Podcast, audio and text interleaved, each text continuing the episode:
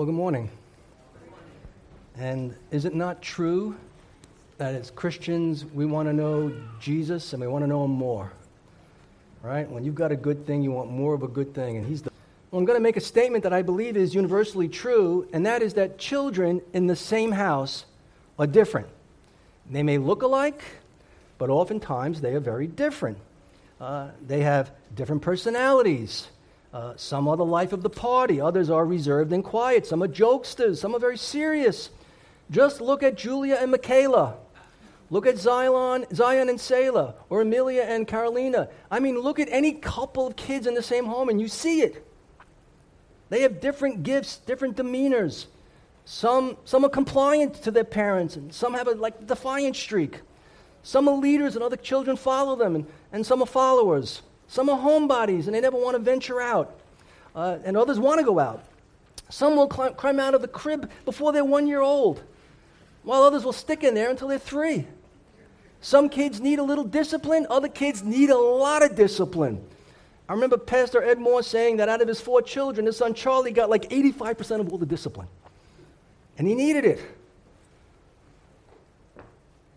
There are some kids who are sickly, other kids who are strong and healthy.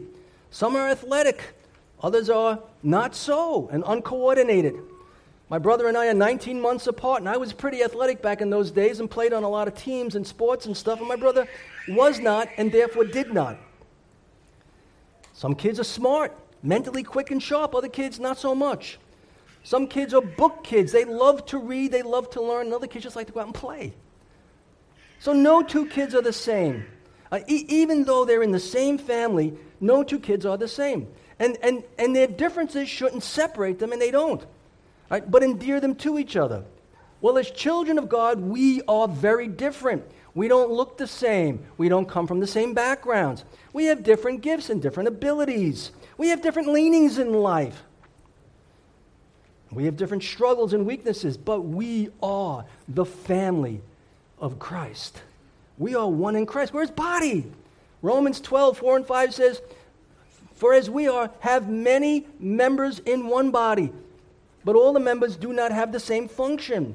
So we, being many, are one body in Christ and individually members of one another. Paul said in 1 Corinthians 12, For as the body is one and has many members, but all the members that of that one body, being many, are one body, so also is Christ. For by one Spirit we are all baptized into one body, whether Jews or Greeks, slaves or free, and all have been made to drink into one spirit. For in fact, the body is not one member, but many. So we are all in the body of Christ. We are all members of His church. Yet we have different functions. We have different giftings and different abilities. And it is critical for the health of the body of the church that we get along with each other and care for each other, that we genuinely love each other. Because where there is division and where there is strife, the body struggles to function as God intended it to function. So it's important that all the members live with each other in a selfless, loving way. And in 1 Thessalonians chapter 5 verses 12 and 13 we looked at 2 weeks ago, Paul tells the saints how they should respond to the elders. And that is to recognize them and to submit to their leadership. Then he tells the elders how they're to respond to the saints. And that is by laboring hard and caring for their souls and to admonish those who need admonishing. Well, now in verses 14 and 15, he tells, he tells them how the saints should respond to the saints, and particularly those who struggle in different ways. And I'd like to look at these two verses in a sermon titled Warn, Comfort, and Uphold using a two point outline. The first one is our actions towards others, and secondly, our attitude towards others. So, our actions and our attitudes. And let's look at our actions towards others, and I'll read the first part of verse 14. Now we exhort you, brethren, warn those who are unruly, comfort the faint hearted, uphold the weak. And the word exhort means to plead with, to beg, to urge, to beseech. And what Paul is urging them to do is to minister to the problematic and struggling saints. And we know Paul is talking to the saints here and not just the elders, as he just was a, a, verse or two ago, because he calls them brethren, as he did two verses ago when he was speaking to the saints on how they were to respond to their elders. So this word is for all Christians. Now, now, what we need to know is that the three verbs here, which are warn, comfort, and uphold, are all commands, and, and they are all in the present tense, which means they're not optional. This isn't, this isn't something that we can do if we want to do it or don't do it if we don't want to do it. It's, it, these are mandatory, uh, and they're to be followed all the time. Uh, so they should become the pattern of our lives. Uh, and these commands show us that Paul cares for the whole body of Christ, and he wants us to care as well. Uh, and, he, and he will tell us to do three things, and that is to warn the unruly, comfort the faint hearted, and uphold the weak. And so, first, he says, warn the unruly. And warn means to admonish, to caution. Uh, it literally means to put in the mind, uh, and that happens through instruction. Through instruction. Uh, and, and, and in Acts 20:31, Paul told the Ephesian elders to watch and remember that for three years I did not cease to warn, there's the word, to warn everyone night and day with tears. Instruction. Romans 5 14, 15, 14, he said, Now I myself am confident concerning you, my brethren, that you also are full of goodness, filled with all knowledge, able also to admonish one another, to warn one another. So believers need to warn unruly believers by instructing them of what is right to keep them from doing what is wrong. Uh, and as I said in my last sermon a couple of weeks ago, we don't like it. We don't like to admonish a brother or a sister for really any reason. It makes us uncomfortable. Right? Because it, we may not be well received. We don't want people to think bad of us. Thus, we shy away from it. But if we really love one another, we must prayerfully and gently warn them, right? We must prayerfully, prayerfully and gently correct those who are straying away from God.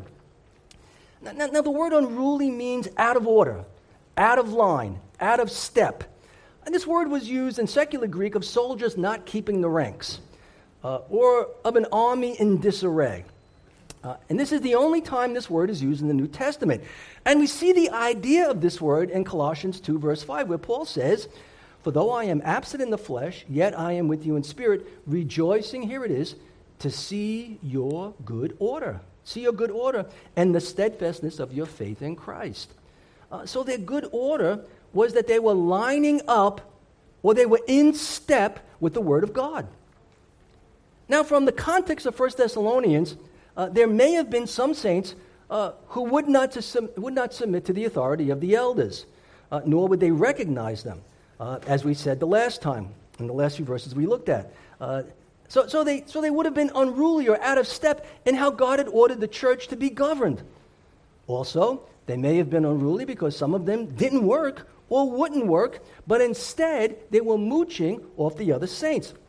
Uh, and we see this problem, as we read already, uh, in 2 Thessalonians verses 3 to 6. And I'll just read it again just to set it up again. He says, We command you, brethren, in the name of the Lord Jesus, that you withdraw from every brother who walks disorderly and not according to the tradition which we receive from us.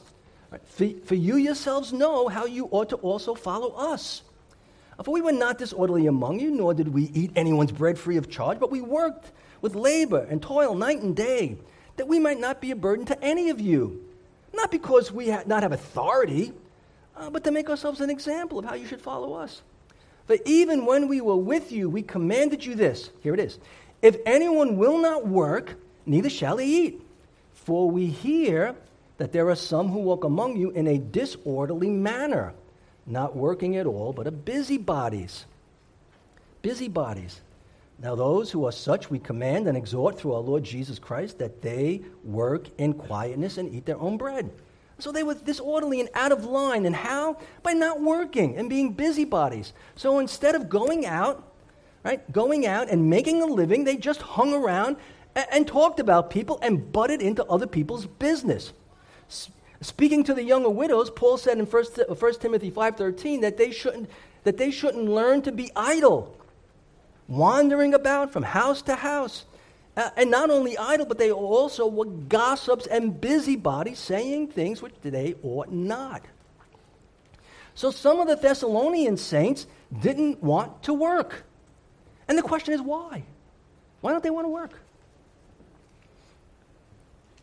You know, during the pandemic, uh, and this is the case in our day as well, right, where people don't want to work. During the pandemic, I knew a few professing Christians who, who, who, didn't go to work because they said, I can make more money on unemployment and all this other stuff the government is giving away than I can at my job, so I'm just going to I'm just to not work.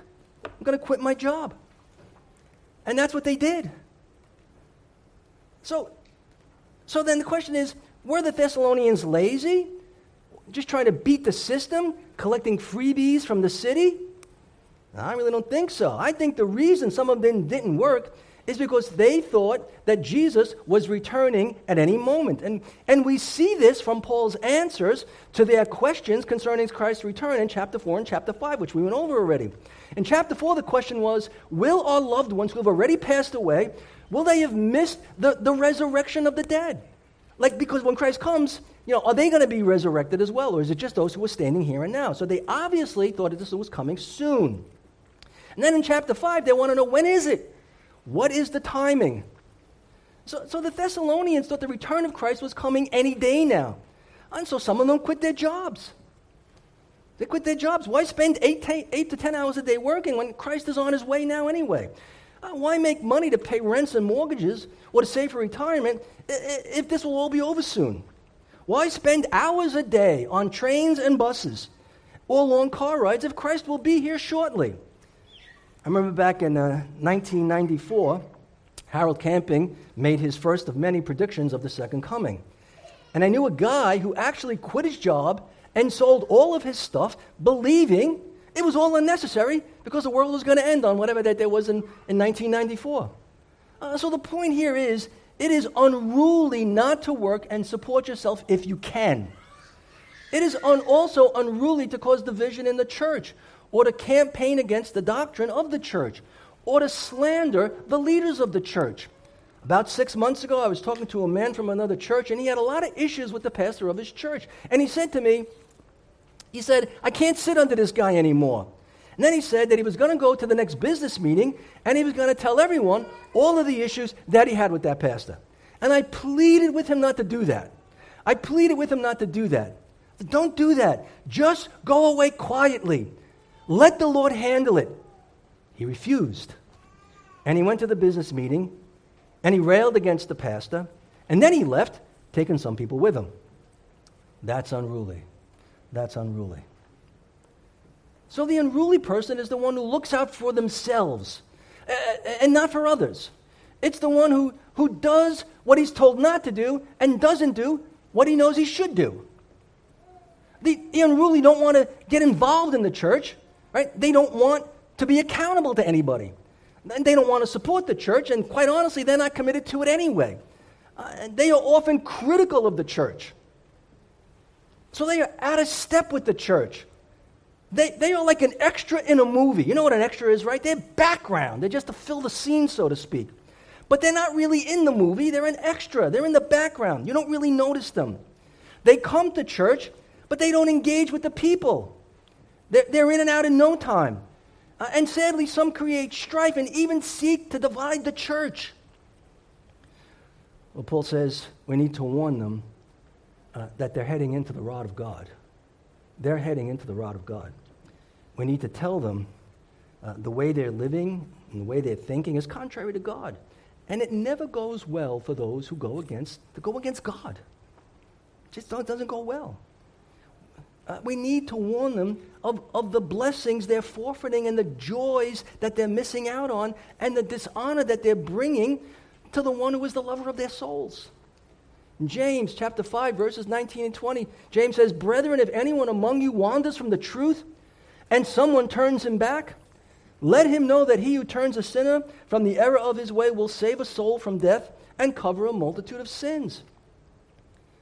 Well, we're to warn those who are unruly Secondly, we're to comfort the faint hearted.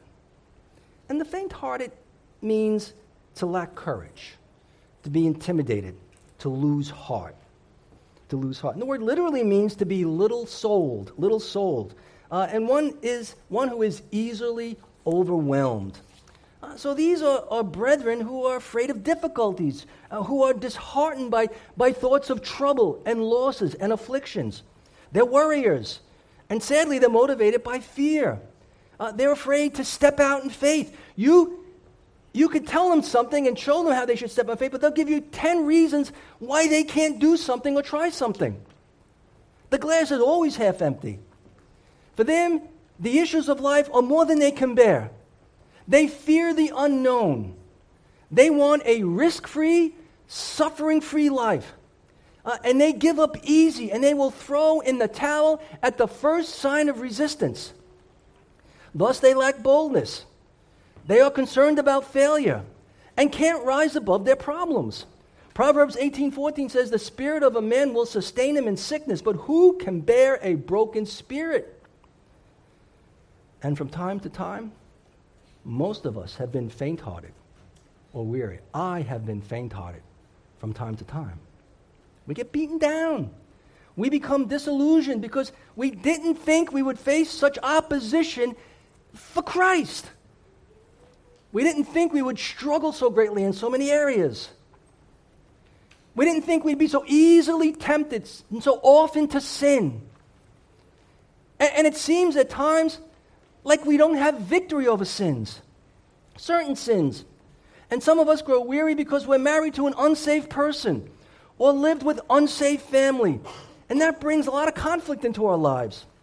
Or we're faint hearted because our desire to live for Christ seems so easily railroaded. And we become faint hearted when we see the state of the world that we live in. And trust me, it is tanking more and more as we go on. Where babies are slaughtered in the womb by the millions, and our politicians applaud it. They sign legis- legislation that makes it legal in states to abort a baby right up to birth. Right up to birth. And if the baby is born, well, if the parent doesn't want that baby, well, then they can let the baby die on the table. You know, that's okay too. Where we live in a world where no one knows what the definition of a woman is. Can you believe this? Or if you say a man can't have a baby, well, then you're transphobic. And then there is the blatant and rank debauchery of, of all kinds of sexual immorality and perversion that we live around. And wanting to indoctrinate uh, kindergartners, first graders, second graders, third graders, with, with these sexual acts. Let them know they need to know about these things. Well, do they really? Why can't kids be kids? Why can't kids be kids? And then we become faint hearted with the state of the church with the state of the church, with the abundance of charlatans out there gouging people for money with a false gospel. Listen, on August 6th, you'll see it in your bulletin. Joel Osteen is going with his wife to Yankee Stadium, and he is going to fill the house as he did six, seven years ago. By the way, that's where I met Pastor Phil and Jose. Six, seven years ago, I forget, eight years ago, whatever it was. But I met him outside of Yankee Stadium, not to play ball, but to share the gospel. But he's going there, and he's going to fill the house, 45,000 people or whatever it is, and he's going to tell them how good they're doing and how much God is good with what their life is like. And they don't have to worry about anything. It's going to make them feel good. Charlatan. And so many are preaching a partial gospel or no gospel at all. And, and, and many disregard God's order in the church as if God has to acquiesce to the cultural norms of the, of the 21st century. And so few who claim to be believers really want to hear the truth. Rather, they want to be entertained. They want to feel something, want to have an experience. So they're seeking everything but Christ. And I can't tell you how many reject the sound biblical teaching of the word for the charismatic chaos that goes on in our day. And, and few seem to care about the glory of God, nor have a genuine fear of Him. I mean, an awe and a reverence of God. He's God. And you can just throw up your hands and say, What's the use? What's the use? We could be like Elijah, who asked the Lord, Take my life. Take my life. Lord, nobody, nobody in Israel believes anyway. It's just me. It's just me. Not knowing that God had reserved 7,000 in Israel, had not bowed the knee to Baal. Listen, when people are struggling, when they are weary, God can seem very far from them. And they can begin to question him with questions like Is God punishing me? Is he angry with me? Why doesn't he help me? Does he really care about me? And our, and our instinct is to hide our face from him. Uh, but the weary, the faint hearted need to be encouraged. They need to be reminded that God is there for them.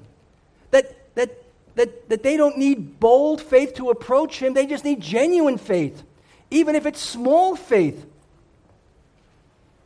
The Puritan Richard Sibbes said this he said, A weak hand can receive an expensive jewel. A weak hand can receive an expensive jewel. And every Christian already has the expensive jewel of salvation. If you're a believer today, you own that. That is yours forever. You have Christ.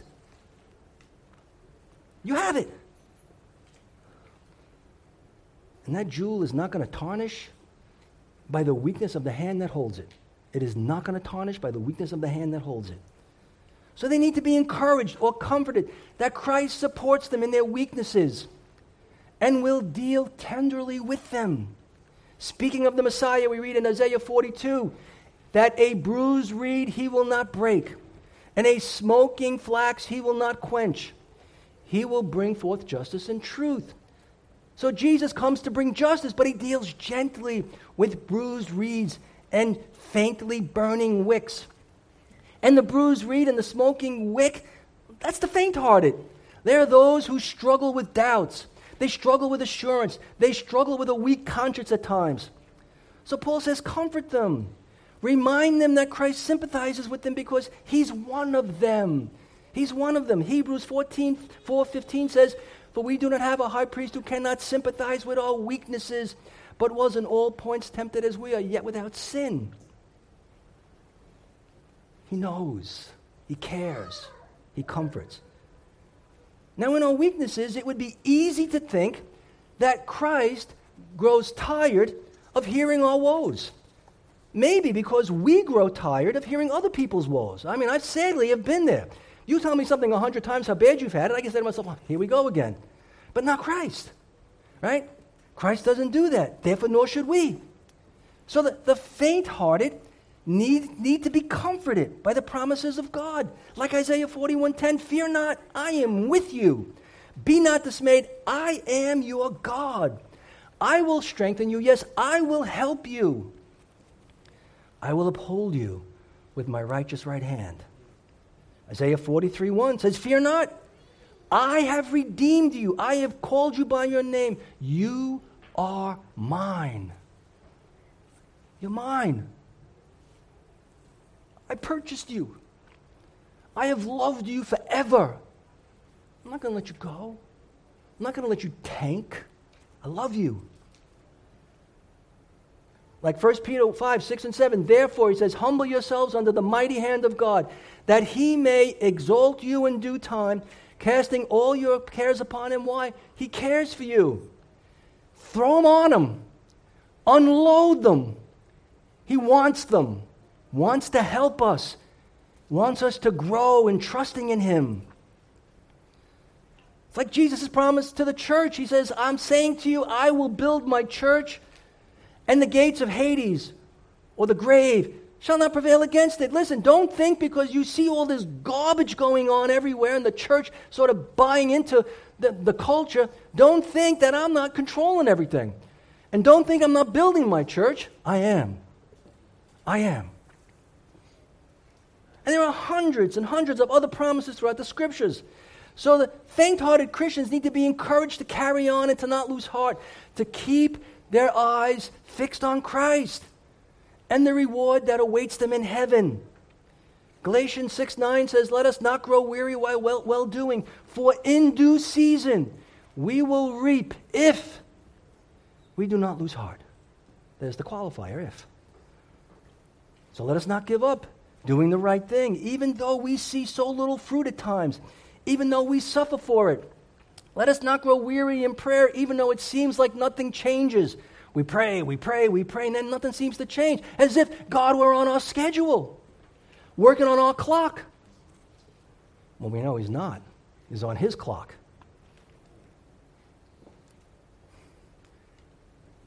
Listen, the reason Jesus told his disciples the parable of the persistent widow, he tells us in the beginning of Luke 18 that men always ought to pray and not lose heart.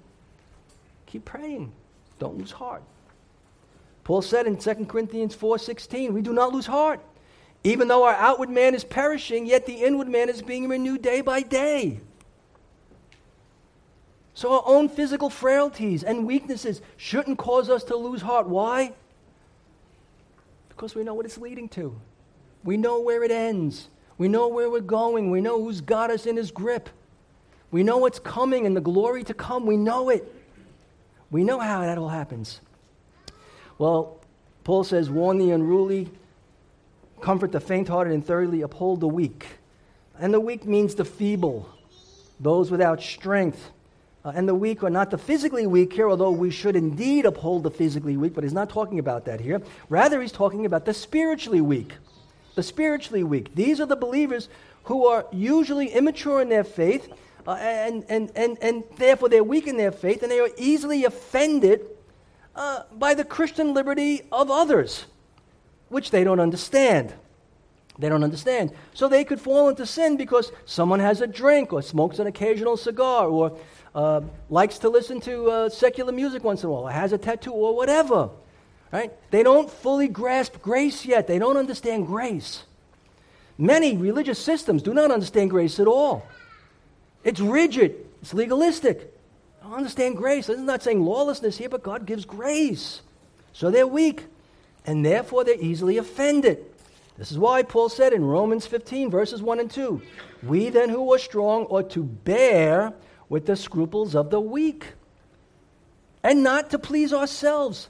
Let each of us please his neighbor for his good, leading to edification. You see, many Christians in the early church came out of pagan backgrounds, worshiping in pagan temples. And the meat that they would sacrifice in those pagan temples to those pagan gods afterwards was sold in the local butcher shop. And mature Christians could easily go and buy the meat from the, from the butcher shop. But the immature Christians uh, were, were, were, troubled by that. Right? They, they were troubled that, the, that, the, that there were Christians who could buy it and eat it because the weak Christian couldn't do it. To them, eating that meat was a sin. So Paul says in Romans 14, he says, don't cause the weaker brother to stumble. And in this case, don't eat meat when they're around. Don't do it. And believers are weak because some of them are still feeding on milk and not meat of the word at this point. A couple of months ago, I got a call from a guy who wanted to know if he had committed the unpardonable sin. I think I said this once before, because he had bad thoughts about Jesus. And I patiently and hopefully biblically told him why that couldn't be the case. Listen, when you're immature, you are prone to fall into all kinds of sins and to be led in all different ways because you lack grounding and stability in God's word, and you can be easily carried away. And then you are easy pickings for the wicked one especially when you're around the old friends and the old life. So the more mature Christians ought to uphold the weaker ones. And uphold means to hold close, to hold to keep someone up. And I think the weak ones, I think the weak are the ones that James has in mind uh, in James 5:14. Is anyone among you sick? And the word sick is actually the word in Greek weak. Let him call for the elders of the church and let them pray over him, anointing him with oil in the name of the Lord. So if you're struggling with sin, call for the more mature Christians to pray for you. In this case, your elders. We also read in Galatians 6:1, Brethren, if any man is overtaken in any trespass, you who are spiritual, restore such a one in a spirit of gentleness, considering yourselves, lest you also be tempted. Strong help the weak. Then in verse 2, we read, Bear one another's burdens and so fulfill the law of Christ. So bear the burden of the weak by restoring them through the word. That's what he's saying. So then, so then all three of these commands to warn, to comfort, and to uphold necessitate engaging with the saints who struggle. I mean, we got to necess- you got to know them. You can't do any of those commands if you don't know who the people are. But that makes sense, right? You, you, you got to know them. And listen, this is the work of the church. Well, Pastor, you and Phil should do that. No. Well, yes, we should do that. You too. You too, right? This is all of our work. This is the work of all of us.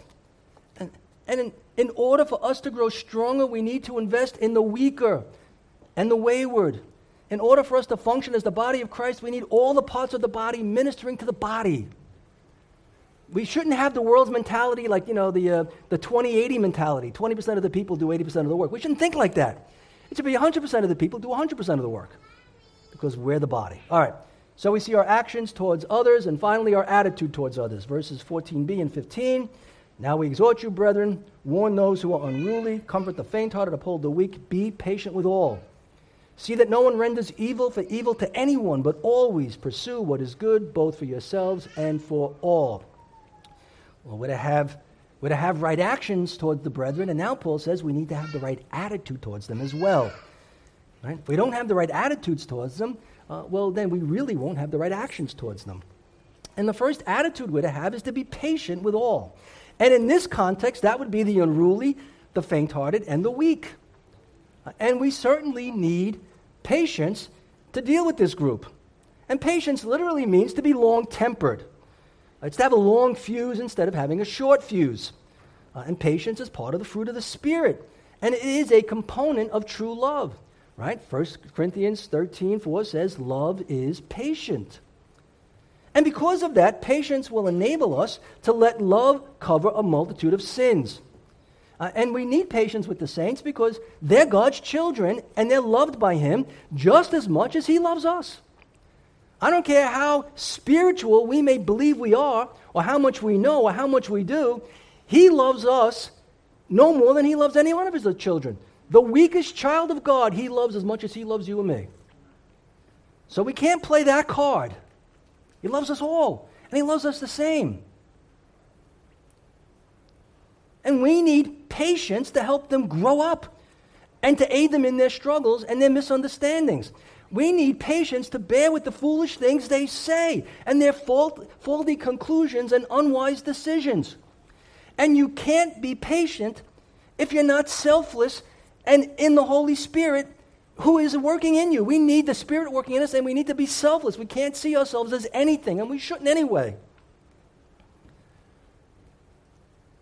Thus, we can't do any of these things in our own strength. I'll just muster it up. You can't muster it up. You need God's help to do those three things. Now, besides, besides being patient, another attitude we must have is, is to not retaliate or be vengeful. This is a big one, right? Someone does something to you, you, you do it back. Right? In verse 15, he says, See that no one renders evil for evil to anyone. So don't pay back someone who has sinned against you. Right? Don't do that. If they were mean and nasty to you, don't be mean and nasty to them. If they slandered you or, or you were spitefully used in somehow, don't, don't slander them back or spitefully use them. If they gave you the cold shoulder, don't give it back. They don't talk to me, I'm not going to talk to them. You don't invite me to yours, I'm not going to invite you to mine. You didn't give me a cup of water, I'm not going to get you one. Right? It's easy to do that, but don't do that. Don't do that. Don't hold to that common saying today, and I see it all over the place at times. I don't get mad. I just get even. That's not us, guys. We, we live in a world that lives by that. All right? Just accidentally, accidentally cut someone off on the road and see what happens. You know what I'm saying. They're going to come and do something to you. But that's not how Christians ought to live. And that wasn't how Christ lived. He never retaliated against anybody who falsely accused him or who tried to trick him or those who beat him to a bloody pulp or nailed him to a cross. He could have called down 72,000 angels and, and, and stopped his arrest in the Garden of Gethsemane and then wiped out every one of his enemies like that. But he didn't do it. Instead, he trusted in his Father and he fulfilled his will. And he died for those who do evil. And we're told in Leviticus 19:18, "You shall not take vengeance nor bear any grudge against any of the children of your people, but you shall love your neighbor as yourself. I am the Lord. I'm your Lord." Romans 12, 17 to 21. We pay no one evil for evil. Beloved, do not avenge yourselves, but rather give place to wrath, for it is written, Vengeance is mine, I will repay, says the Lord. Therefore, if your enemy is hungry, feed him. If he is thirsty, give him a drink. For in so doing, you will heap coals of fire on his head. Do not be overcome by evil, but overcome evil with good. So we're not to make people pay for their evil against us. That's God's job. God will deal with it one way or another. In the Sermon of the Mount, Jesus gave us three examples to make the point that we are not to retaliate. We're not to do that. And, and what's at the core of retaliation? Well, you know what it is it's pride. My feelings were hurt. You embarrassed me. You disrespected me. I mean, that's what we're dealing with. And so we read, Jesus said in Matthew 5 38 and 39, You have heard it was said, an eye for an eye and a tooth for a tooth. But I tell you, do not resist an evil person. But whoever slaps you on the right cheek, turn the other to him also. Now, now Jesus wasn't dismissing civic punishment, which was an eye for an eye, but rather taking personal vengeance. And to be slapped on your right cheek meant that the person doing the slapping was often using their right hand because most people are right, and so they're using the back of the hand. It's like a back of the hand slap to the right side of the face.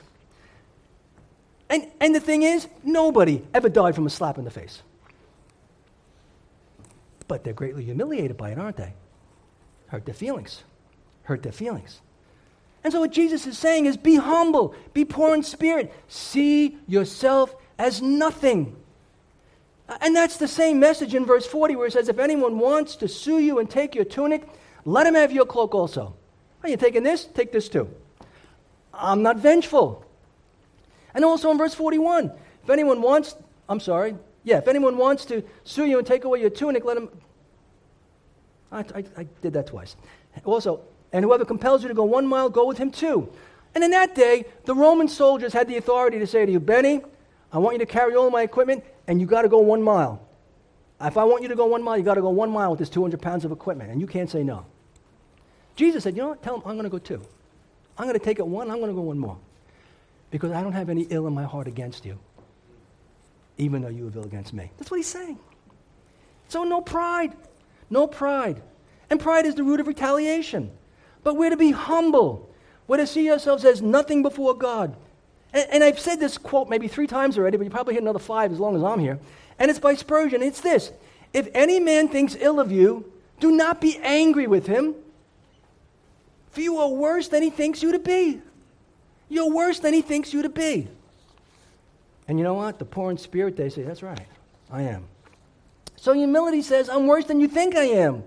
And it's only by God's grace that I am who I am in God. So don't render evil for evil. Uh, and that includes the escorts at the abortion clinic, right? And the person that hurt you at the office, and the, and the kid that picks on you at school, and the neighbor who sticks it to you every chance they get. Instead, Paul says, but always pursue what is good both for yourselves and for all. And pursue means to eagerly seek after. Eagerly seek after it. So eagerly seek after what is good, not what is evil, even if evil comes your way. And what is good is what is beneficial and is what will bless them and what will encourage and build up the body.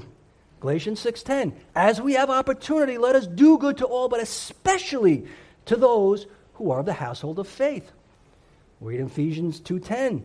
If we are his workmanship, created in Christ Jesus for good works which God prepared beforehand that we should walk in them. Paul says in Ephesians 4:29, "Let no corrupt word proceed out of your mouth, but what is good for necessary edification." That it would do what? That it may impart grace to the hearers. Never should a curse word come out of your mouth. Never should a vile word come out of your mouth. If it's in your head, ask God to crush it right there. Put that captive. Never should you say anything hurtful to anybody. Sinful. We shouldn't do that. That's the old us. Ain't the new us, right? So we should speak words that edify, build up. And in Titus, we're told to be a pattern of good works, be zealous for good works, be ready for every good work, and to maintain good works. So we could say that the book of Titus has a lot to do about good works. Why? Because our good works glorify God. They glorify God. So instead of being vengeful, we do good to them. We bless them. We, we help them and we pray for them. And in so doing, we show them Christ.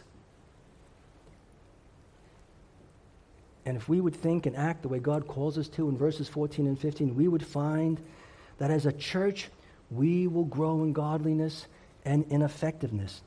And God would be all the more glorious in our midst. Amen? I want to close by asking two questions. And the first question is this How do you deal with the not so easy to deal with saints? How do you deal with the not so easy to deal with saints? Do you just push them off? Do you say that's someone else's problem? Well, I'll tell Pastor Pete and Pastor Phil, let them handle it. What do you do? Do you go to the unruly and say, listen, brother, this is not God's will? Listen, sister, this is not God's will. Do you lovingly point out where they're out of line for their own good and the good of the body? Or do you just tell it to the pastors? Or you complain to other people about them? Oh, did I tell you about so and so? And you know what so and so said? I can't believe they're so weak. I can't believe they're even a Christian. Or do you just avoid them altogether? I'm not going to talk to him. I'm not going to talk to her. And do you comfort the faint hearted? Do you come around them and listen to them and, and bring them the balm of the gospel? Do you do that? Are you an upholder of the weak? Do you work with them, helping them to understand, being patient with them? Help them to understand the grace they've been given. Do you wrap your arms around them to hold them up? Or do you have no patience with the unruly or the faint hearted or the weak, wishing that they would just grow up? I've sadly have done this. I just wish they'd grow up. But guess what? I forget. It took me 15 years to grow up. Brothers and sisters, if, if we don't do these things for our family in Christ, who will? Who will? And if today you can't honestly say you warn the ruly, you comfort the faint hearted, and you uphold the weak, then you need to ask God to forgive you. You need to ask God to forgive you and to grow you in this. For this is His will for you. Amen? Now, my second question is this Do you return good for evil? Do you return good for evil? Are you growing in returning good for evil? Do you even think about returning good for evil? I know that the world can't get this, but we're not the world. Do you think about it? Because if we don't think about it, I fear we'll do what comes naturally, and that is to return evil for evil. But we should desire to be above that. And we can be above that because we have the very nature of Christ in us, who is our example, a great example of what it means to be reviled and not revile in return, who blessed and prayed for and did good to those who spitefully used him. You see, instead of retaliating, retaliating against men for their evil, he suffered God's wrath for it. He suffered God's wrath for their sin. Not all men, but those given to him by the Father, those who are the church.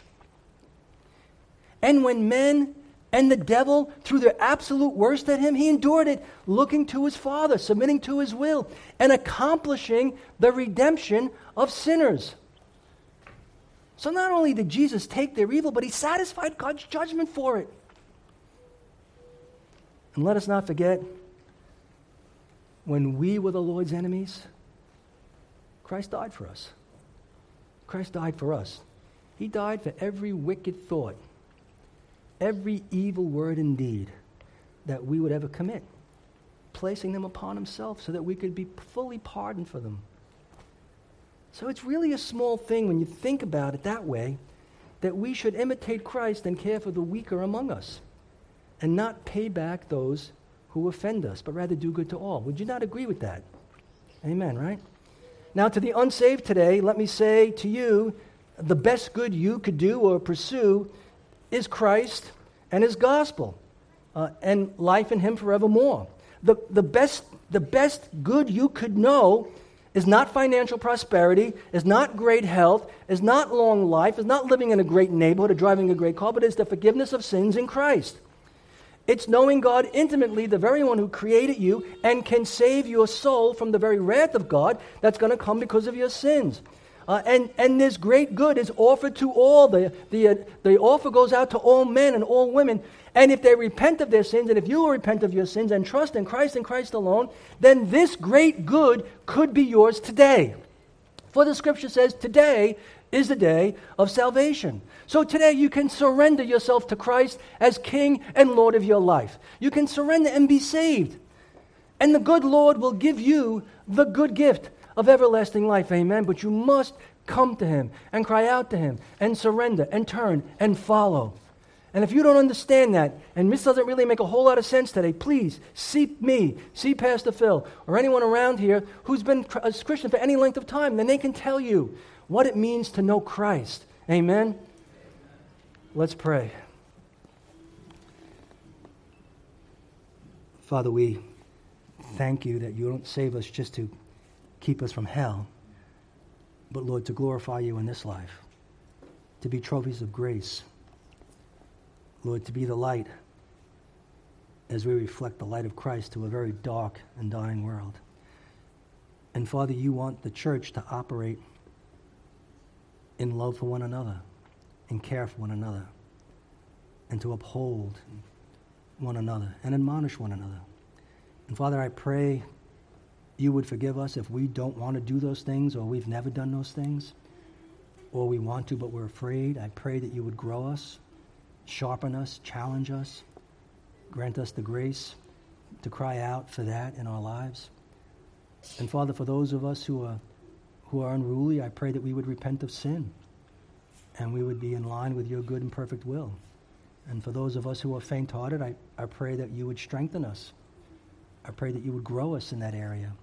I pray that we would become strong in confidence and assurance of the very gospel that has saved us. And Lord, for those of us who are weak, I pray again we would mature.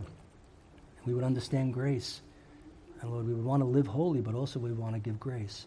And so, Father, would you grow us as a body, that we would function well as the people of God for the glory of God. And Lord, for the soul, the souls sitting here right now watching this thing on Facebook Live who are not saved, they're not in the kingdom. They're, they're apart from you. They may like you, they may like Christ, they may like the gospel, but Lord, their heart has not been changed. There has not been regeneration. They don't love Christ with all of their heart and soul. And so, Father, would you draw them to Christ? Would you save them? Would you show them the beauty and glory of your Son and the great love that he has for sinners? For he receives sinful men. And Father, would, would it be this day, Lord, that you would do that for them? Magnify the beautiful, glorious name of your Son by saving sinners here, we pray. In Jesus' name, amen.